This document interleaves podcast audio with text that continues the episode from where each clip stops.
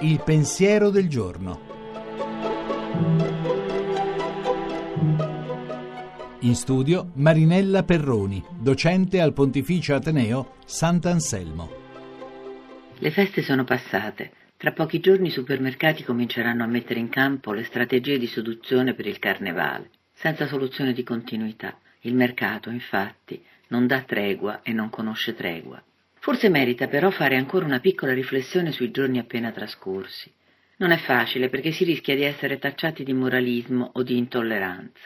Abbiamo visto alternarsi in questi giorni simbologie cristiane a simbologie pagane, vecchi e gioviali ciccioni vestiti di rosso e bambinelli seminudi adagiati in mangiatoie, re venuti dall'Oriente e donnine brutte e vecchie che cavalcano scope, abeti addobbati di luci e capanne su cui si adagiano angeli e comete. Tutto giustapposto e mai contrapposto, perfino in piazza San Pietro, forse perché saldato insieme da una stessa logica, quella del dono ricevuto, del premio meritato comunque, dell'attesa di qualcosa in grado di colmare un desiderio.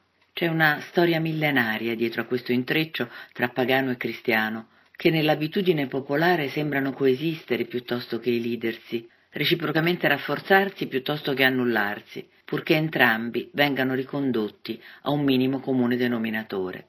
Forse, alla fine della fiera, vale la pena almeno di domandarsi se questo minimo comune non rischi di essere un po' troppo minimo.